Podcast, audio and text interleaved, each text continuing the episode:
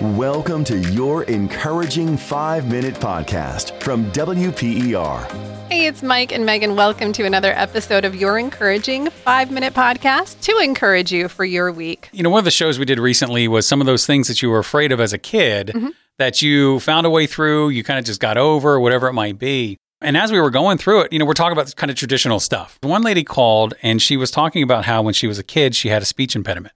And so she had to work at overcoming that thing, Oh, yeah. or it would have shut her down. Mm-hmm. She wouldn't have had her voice. She wouldn't have been able to express herself. For me, it was well, some of the things, because God knows there was plenty enough. I think we all have those. I got two things I got dyslexia and I got ADHD. And as a kid, I was a delight in the classroom, said no teacher ever. and the thing is, I thought differently. I did things differently. And I had to learn over time ways to compensate that, ways to figure that out. And it showed up in different things where reading out loud was a no, mm-hmm. wasn't going to happen. Even though to myself, I had a very high reading and comprehension level, but I out loud, it just wasn't there. And so I found myself stumbling over words like the, and I, you know, I could feel the judgment. And it's like, I just, all of this stuff, but I had to continue to do it. And I had to push past that over and over, time and time again. It's to the point now where, yeah, I can do it. It's not my favorite thing. And sometimes I can still get caught in those moments. You've seen that plenty of times, Megan. Mm-hmm. Thank you for your generosity in that. but it's just this thing where if you're finding yourself caught up in these fears, yes, there are those things that you just kind of grow up out of fear of the dark or, you know, the boogeyman in the closet, that kind of thing. But there's other things that you're going to have to press through.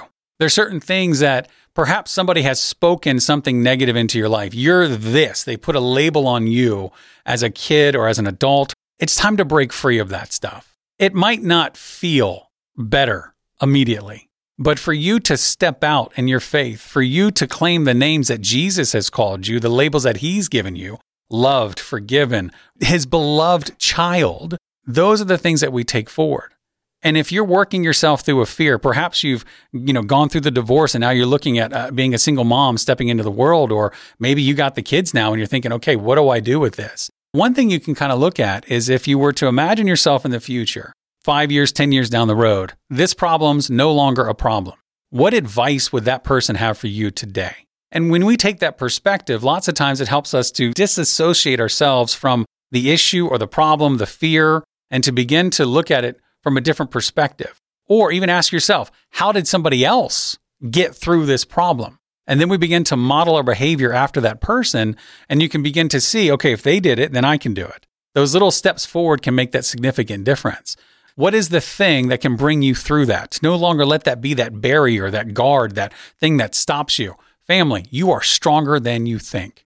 There are so many people who face fears on a daily basis, and those fears look a lot different. So, my question to you then, since you're you're so good at this stuff, Because I've been through a lot of fears. but, but you're so good at helping people through it. So, is there any bullet points that you can give that that can really help someone get started on that process of getting past it? So, a couple things would be even if we think about our thoughts, thoughts and feelings are fickle. They come and go. I think in the scripture it talks about like the wind.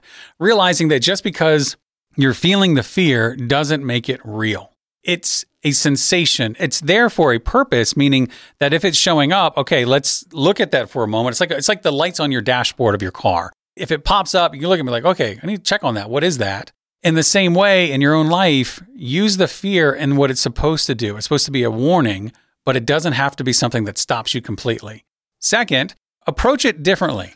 So, for example, lots of times when it's our life and the things that we're going through, we'll completely, we can't see it any other way. When people say making a mountain out of a molehill, when it's sitting right in front of you, it's hard to see past it. If you were to step out of it for a moment and look at it and think, if I was tell, talking or trying to give advice to a friend of mine, what would I tell them? And lots of times you'll notice all these wonderful things will start to flow out of you when it's not you. and so step back, look at the perspective, look at the examples of folks around you that are perhaps going through the same thing. Solomon said there's nothing new under the sun. And so, family, that struggle that you're going through, people have gone through that before. And lots of times that's the ploy of the enemy, is that there's a thought that I'm the only one, when the reality is you're not. And if you begin to take and utilize the same strategies other people have, it can help you in such powerful ways to get through the struggle you're going through. Try the Peas and Carrots podcast for more encouragement. Brian and Kayla share life from their piece of the vegetable patch. Expect to laugh, find common ground, and hear stories you can't wait to share. It's a podcast about doing life together, growing in Christ together, and learning to laugh no matter what comes your way. Search Peas and Carrots Podcast wherever you listen to podcasts today.